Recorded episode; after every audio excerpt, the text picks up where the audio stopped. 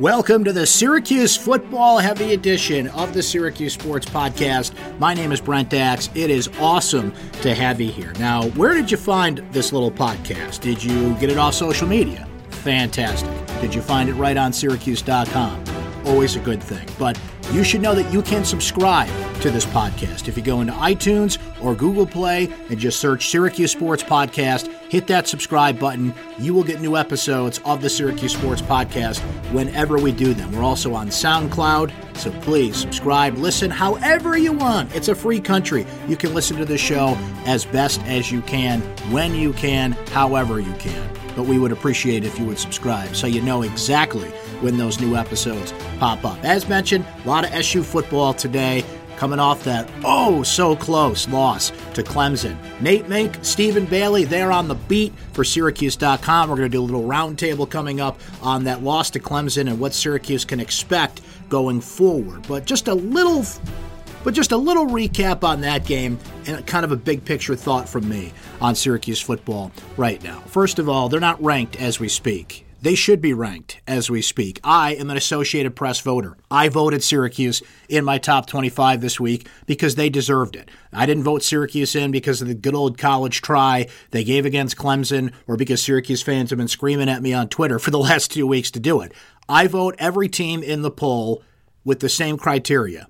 If I feel you're one of the best 25 teams in college football, I look at stats, I look at numbers, I look at trends, I look at records against opponent. And that's where I think Syracuse has a bit of an edge on a couple of teams that are in the poll. If you look at teams that are in. Colorado got into the poll, for example, and they're 4 0 and they're a good team, and I don't have a huge beef with Colorado being in the poll. I do have a bit of a beef with this, though. When you look at their records against FBS opponents, that's a combined 1 in 12. Colorado State, Nebraska, and New Hampshire. When you look at Syracuse, their combined record against FBS opponents is 12 and 8. Virginia Tech got in the poll after beating Duke this past week, and Duke was a ranked team. Virginia Tech deserves that. They've been all over the place, losing to Old Dominion and then beating Duke. But listen, that's college football. You got to go with the ebb and flow of college football.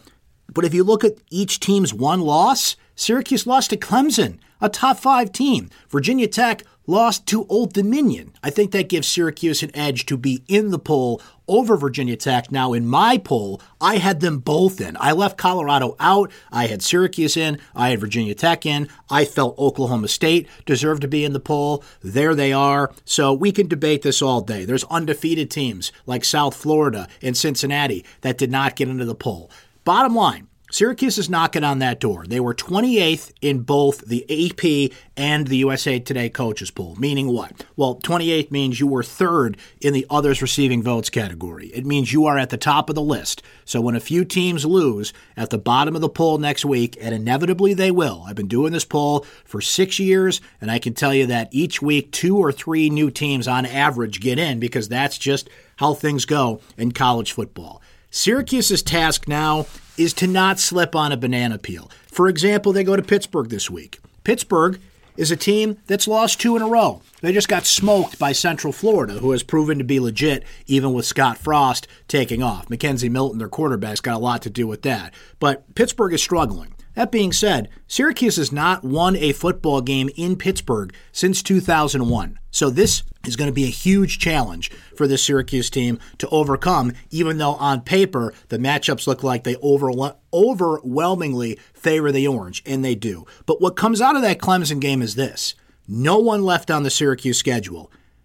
Do you look at and say, no way? When you push Clemson, a team that's been in the national championship game and the college football playoff three years in a row. A team that is right up there with Alabama as one of the most established programs in college football. There is no one left on this 27, or pardon me, there is no one left on this 2018 Syracuse football schedule where you say, uh uh-uh, uh, can't do it. Even Notre Dame Notre Dame, who this past weekend smoked Stanford and solidified itself as a legit college football playoff contender this year. That game is in New York City. It is in November. Who knows what both teams will look like by then? Syracuse absolutely has a shot in that game, particularly on neutral ground. It's interesting that they gave Clemson a pop on the road but couldn't come through. You don't get Notre Dame at the Carrier Dome, and let's not forget before SU fans complain, Notre Dame moved that game to New York City, not Syracuse. That game was originally supposed to be in South Bend this year. You would prefer it to be in New York City, given the strong alumni base and the fans that will show and be loud at Yankee Stadium later this year. We mentioned the Pitt game. Syracuse gets a much deserved bye after that. North Carolina and NC State to follow at the Carrier Dome. Two games that Syracuse absolutely can win. North Carolina is a mess. NC State's good. Ryan Finley is one of the better quarterbacks in college football. NC State is ranked this week. They deserve to be ranked this week. That will not be an easy game, but it, you get it at home, where Syracuse has had a proven track record of success under Dino Babers, beating teams that you're kind of punching up on. And they're not punching that far to beat a team like NC State at Wake Forest, Friday night game against Louisville at the Carrier Dome. We mentioned Notre Dame, and then you finish the season at Boston College. A.J. Dillon, their star running back, already a little banged up, so who knows what they'll look like by then. But the question is, what will Syracuse look like by then? Because the last two seasons, we know what the problem has been. This team has evaporated defensively. Eric Dungey's gotten hurt. But did you notice, not only in this Clemson game, but a trend throughout this season? And it's not just Tommy DeVito coming in for Eric Dungey. It's guys like Andre Cisco and Trill Williams making turnovers on the defensive side of the ball. It's Andre Szmyt coming out of nowhere to be a terrific kicker for Syracuse, 13 of 14 on field goals. And look, it's one thing to drill field goals in the controlled conditions of the Carrier Dome. That kid went out there and booted a 51 yarder in Death Valley. He is for real other young players that are getting into the game on the offensive side of the ball. Look at Nykeim Johnson. Look at Taj Williams and the huge catch that he, Taj Harris, pardon me, and the huge catch that he had against Clemson. This team has depth. It has depth in the sense of skill players. It has depth on the offensive and defensive lines. It has confidence, and they are rolling in the Dino Babers system. Syracuse is a dangerous team this year in an ACC that has pretty much been turned on its head. Had Syracuse beaten Clemson, it just would have been, you know, Bill Murray from Ghostbusters, dogs and cats living together, mass hysteria. Can you imagine that? I mean, put aside everything else about beating Clemson. Had they beaten the Tigers, they're in the driver's seat for the ACC championship game. And who knows? With Clemson's quarterback situation, if Kelly uh, Kelly Bryant, we know, is out. If Trevor Lawrence does not come back for that Clemson team, and Chase Brice did a pretty decent job in beating Syracuse, they still have Travis Etienne, and they still have one of the best defenses in college football. But if they lose twice and Syracuse can keep winning here, yeah, let's get weird. They could be in the driver's seat for the ACC championship game. As a Syracuse fan, it comes down to this off the Clemson game. You should be happy you're disappointed. When you're disappointed in Syracuse in recent years, it's just been, well, we can't play with that team. We're not on the same level with that team. You should be disappointed because you had Clemson on the ropes. You are on their level and had not only another epic upset, but a huge win that would have meant a lot for this season on the table. The good news is it didn't tank your season. Syracuse can still go through what is absolutely a more manageable schedule than we thought and have a successful season. Now, I think we've all got to realize something here. We've watched college football, we've watched Syracuse enough to know they're going to slip on a banana peel. They're going to lose one of these games, maybe even this week, where it's on the surface a game you should not lose. Everybody has that bad day where nothing goes right. Turnovers happen. The crowd gets on top of you. I remember when Syracuse went to Wake Forest two years ago. They go back there this year. It was right off the heels of a hurricane, and they couldn't get anything going on the offensive side of the ball. Weather will be a factor. I mean, something's going to happen but you've got to avoid more games like that than not because I went through some of these teams. Louisville is nowhere near as intimidating and as good as they were under Lamar Jackson. BC is banged up. Notre Dame, while certainly one of the more talented teams in the country, is beatable on a neutral field. North Carolina is a game you just got to take care of business. You are more talented than them, you outmatch them, and that's a home game. So build it into your psyche going down the stretch here that Syracuse will lose a game or two that they absolutely shouldn't because that's just college football. But bottom line, to steal a phrase from Dino Babers, they are back on the map. They almost got back into the AP poll this week off a loss. I have voted, as I mentioned in this poll, for six years. I've never voted a team in off a loss. The question now is how long can you stay here? Syracuse football has not truly grabbed the rubber stamp and marked them back, but the rubber stamp is on the desk and the ink is fresh, and Syracuse is ready to proclaim itself back amongst the contenders, the elite, the big time in college football, particularly in the ACC, however you want to phrase that. Getting back in that poll will be the strongest indicator that Syracuse football is ready to make a mark. But they've already done it, beating Virginia Tech, Clemson, Florida State, and what they did this past weekend against Clemson. Holding serve, having an eight or nine win season.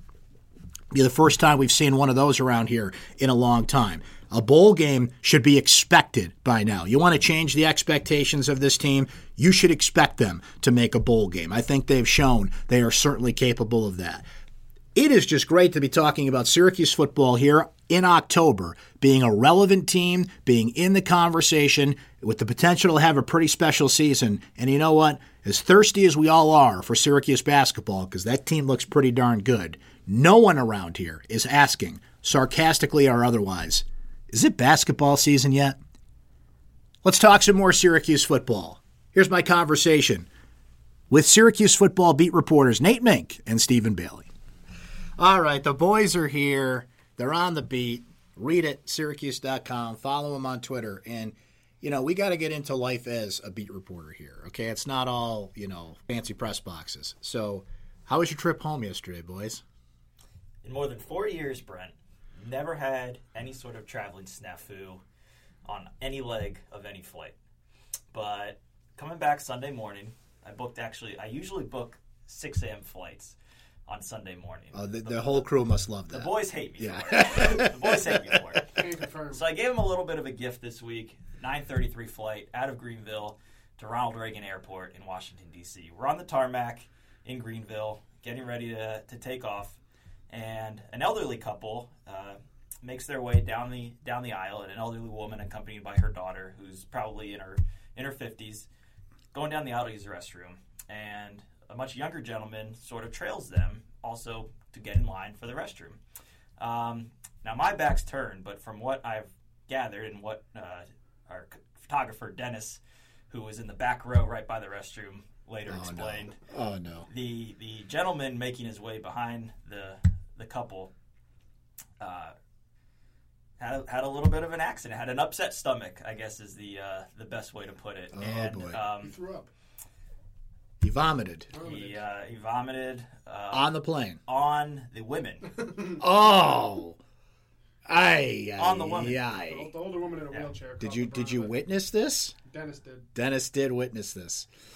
So oh boy. Now we were already delayed on the tarmac because they had to. There was a snafu with the computer computer system. They had to check the weight of the plane, and then this incident happened. So then the captain gets on uh, the overhead speaker and explains that we're going to need to be deplaned while the hazmat crew comes in oh, and cleans goodness. up cleans up the mess. Uh, our connection, you know, we're feeling pretty good. Our connection to Syracuse isn't until twelve thirty again, our takeoff was supposed to be 9:30. We think we have a little bit of time. Big here. cushion for us. Big cushion. Uh, we ended up getting back on the plane in Greenville about 11 a.m. or so. Okay. And you know the the pilot, uh, God bless him, he did a great job trying to get to to Ronald Reagan Airport in some some time. We only from wheels up to wheels down probably took an hour. Uh, we had to get our bags on the jet bridge. We ended up getting you know at our gate in D.C. around 12:30 our connection was set to take off at twelve twenty-five.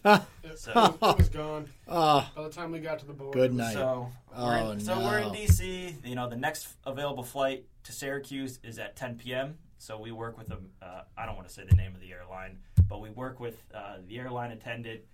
We ended up uh, rerouting to Rochester uh, around four forty-five or so. We get into Rochester about five thirty, and we book a rental car and make the the ninety minute drive down the throughway to the airport at seven o'clock, and uh, adventures. Here we are on the road. And we drive home and rewatch the Clemson game. There you go. Now, did you get, did you get to do a little more work in the airport than you would think? Is it harder to work in the airport? Like, what do you do when you've got these these long delays? So I had a lot of work to do. Um, the hardest thing for me, I had a couple small posts. The betting line for Pittsburgh was released. Uh, I do a red shirt watch. I wrote my morning column. I, I pretty much finished it the night before, but I like to rewatch the game on Sundays. So thankfully, um, some bootleg YouTuber put up a version of the game. I downloaded it to my laptop and I watched it on the flight to Rochester and then on the drive to Syracuse. Um, and then I got home and absolutely passed out. There you go, folks. Life as a beat reporter, right there. And now we move on to the next thing. Syracuse getting ready for Pittsburgh this week, and they're, you know, depending on your favorite uh, for entertainment purposes only site, five, five and a half, six point favorite. I think it started at four and a half and jumped up yep. really quickly. Syracuse has now won in Pittsburgh since what 2001. Yeah. But Stephen, as you wrote, there is no team left on the schedule that Syracuse will look at and say, and Syracuse fans will look at, and we, the media that covers the team, and say, no way. If you push Clemson to the brink, like Syracuse did for a second year in a row, and of course last year they upset them, then at least the rest of the schedule doesn't look intimidating. But we know this is football. We know that things happen. We know that injuries happen. We know that you slip on a banana peel here and there. So I'm kind of wondering what the feeling is, what the expectation is this team going forward off that Clemson game. Yeah, it was interesting talking with the guys after the game, and, you could really see it on their faces. I mean, it hurt, um, but it was different. I mean, it wasn't the same as losses in the past. You know, Eric Dungey kind of said that. The guys in the locker room for the first 10 minutes or so, everyone was quiet. You know, Dino spoke to him, and, and then some of the older guys just went around and, and kind of had individual conversations with guys, tried to keep them focused. And, you know, I think this team realizes that it probably should have won that game. And, like, if you're in a position where you should beat Clemson, you you can beat anyone. And um, you know, well, I, th- I think it would be a stretch to expect them to win out, or you know, 10, 11 games would be the margin for error is still pretty thin with that. I mean, this is a team that's capable of winning eight or nine games if you look at the schedule and you know if they avoid significant injury. I think they have a little more depth this year, but it's like you said, it's football. Um, so so the vibe was just different. I think Jamal Custis said we still have all our goals in front of us. You know, um, it would be tough to to get into the ACC championship game because you you need Clemson to lose twice. Uh, but you know they're still positioned to be successful this year, and well, I, I think that makes the Clemson loss sting a little bit worse because you, can't help but think what could have been. Um, you know, I think they understand that there's still a lot left to play for, and, and you know they they're they're in good position to not only just make a bowl but put together a really special season. Nate, if this makes sense, there are different levels of disappointment. If usual disappointment is okay, Syracuse is not on that team's level, or you know the usual things happen, and, and uh, looking at it from like a fan standpoint, like ah, when's basketball season? The disappointment here comes from you had them, you were on their level last year. If you want to say it was a fluke, was a fluke. I don't think it was, but if you want to use that argument, two years in a row, you had them there. In our Orange Weekly video, you picked Syracuse to win. You saw an opportunity there, so you jinxed it yeah, way to go there, Mink. By the way, jinxing it. But if, if, this sounds weird to say, but if I'm looking at it from one perspective, I'm happy. I'm disappointed in the way this game went down. Does that make sense? I think it goes back to your point, the analogy you made a, a little bit earlier about slipping on a banana peel. Syracuse feels a part of the college football conversation, for lack of a better term, where there are heartbreaking outcomes week to week. Um, you know, look at Ohio State's comeback victory against Penn State in a raucous environment where they came back from 12 points down in the final five or six minutes in the fourth quarter in that game. I mean, for Syracuse to to have a 10 point lead in the fourth quarter, to to let it slip away, that happens in this sport fairly frequently. And just to sort of see the team's growth from 54 nothing down there 2 years ago to being in that kind of moment on a national televised uh, contest that was seen uh, by millions of people. Actually, did one of the better TV ratings for that noon spot on, on ABC in, in a couple years. got a 3.3 rating. That's pretty solid. Really, really shows you how far this team has come. And, and yeah, there's an element of disappointment, but had they won that game, there would have been a lot of excitement naturally. Um, to some degree, they're, they're already, that hasn't gone away just because they lost the game. But because of the nature of this sport, like you said, banana peels and, and the possibility of slipping down the road – you know, by no means was it was it going to be skating on to the ACC championship if they had won that game. I mean, they could have slipped up on the road at Wake Forest. They could have slipped up, you know, at Yankee Stadium against Notre Dame or at Boston College in the final game of the season. and that's just sort of the, the ebb and flow and, and what you get when when you're talking about you know this sport. Stephen, you watch the tape, and one thing that I want to go over since you've had the opportunity to watch it again is there was a lot of questions about time management. There was a lot of questions about whether Dino Babers should have used a couple timeouts down the stretch in this game. So let's go back to Syracuse gets the ball back. There's 6:48 to go. They go three and out. They throw the ball three times. They only burn, I think, about 42 seconds of clock time before they hand it back to Clemson. Clemson gets the ball back, and Travis Etienne just tears up the Syracuse defense. The Syracuse defense, as we're going down the stretch here, is gassed. You can clearly see it. Dino Babers leaves those timeouts in his pocket, and the next thing you know, Syracuse doesn't even get the ball back until there's 41 seconds to go. As you boys stood there and listened to it, Dino defended himself there. He says he is good at the clock management game. I think he challenged somebody to a board game to see like how they would do in that circumstance, which I, I want to take him up on that, just see how it goes. But that's a whole different topic for a different day.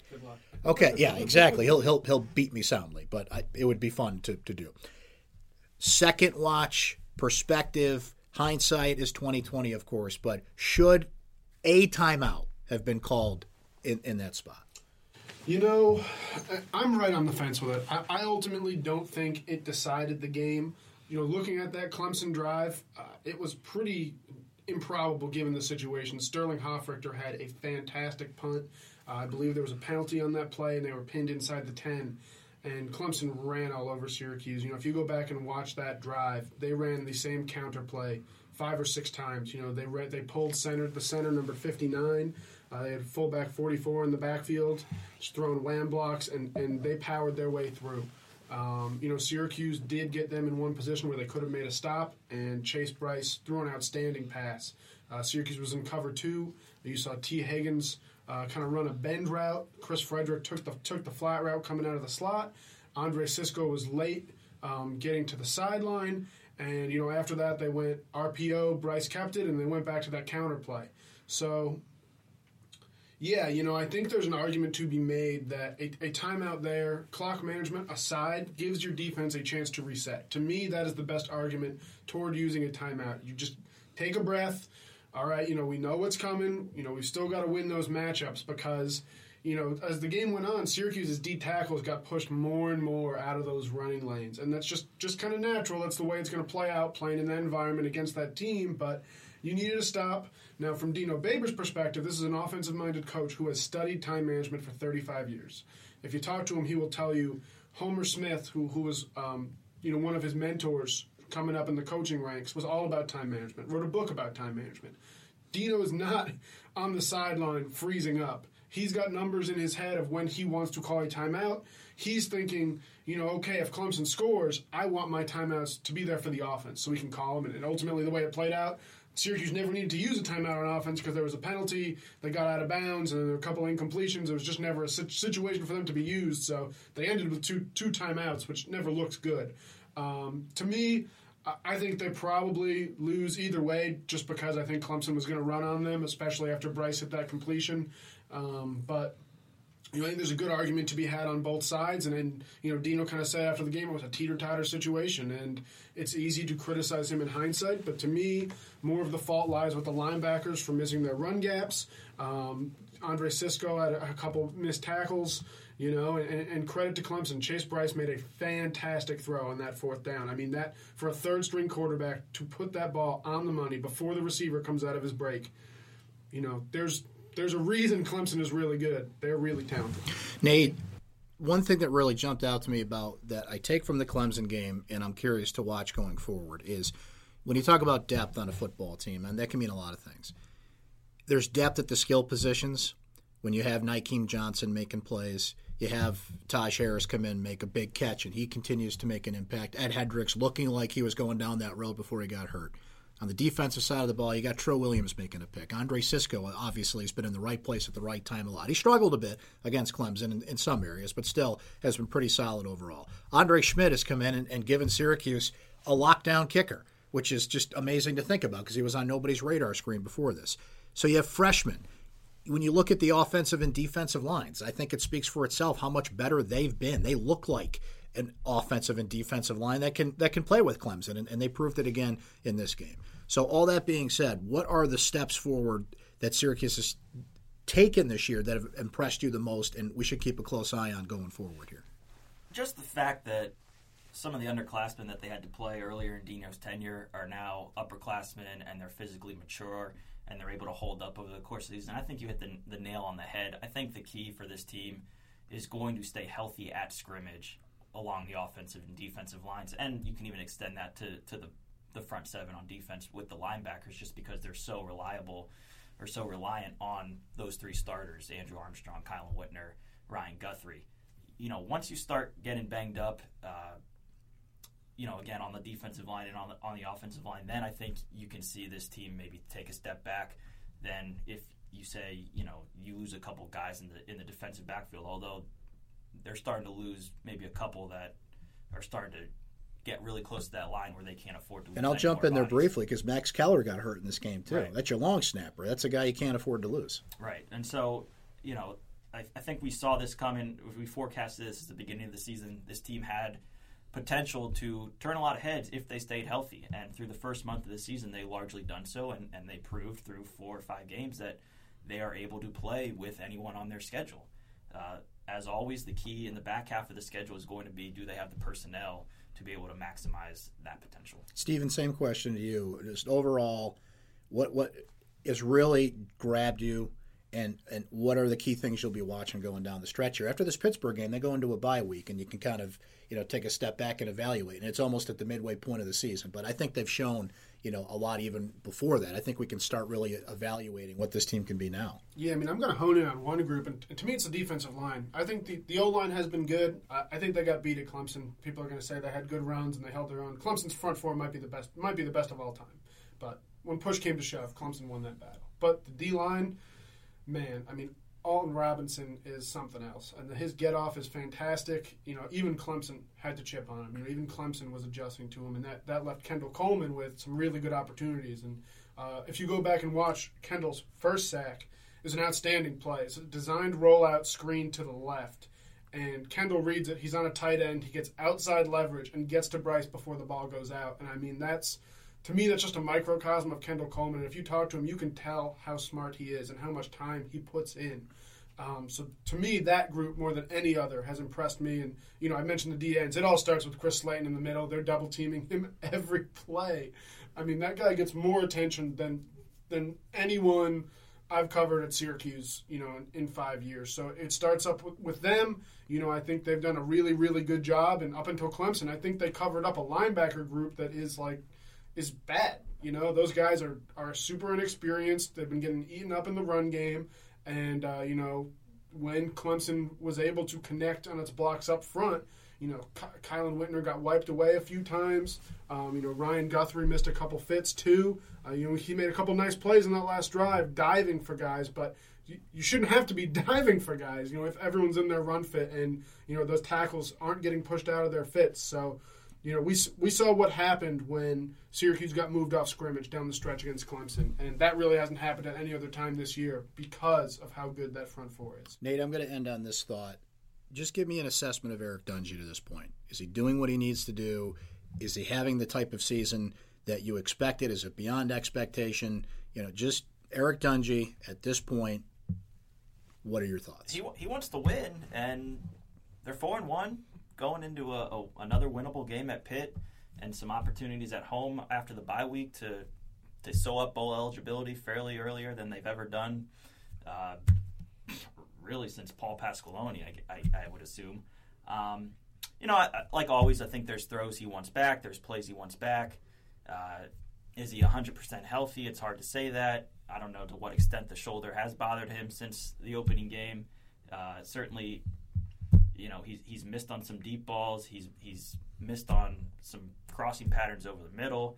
Uh, by no means would I say he's been perfect, but uh, he's been he's been the leader this team has counted on. He's been an extension of the running game as we've expected, and so you know I think he's he's he's holding up his as they like to say one eleventh, um, and and you know again a, a lot of it I think has to do with the offensive line up front and for for the most part, you know, Clemson exception, uh, they've been able to, to to have a running game to balance out the offense more so than the last two years.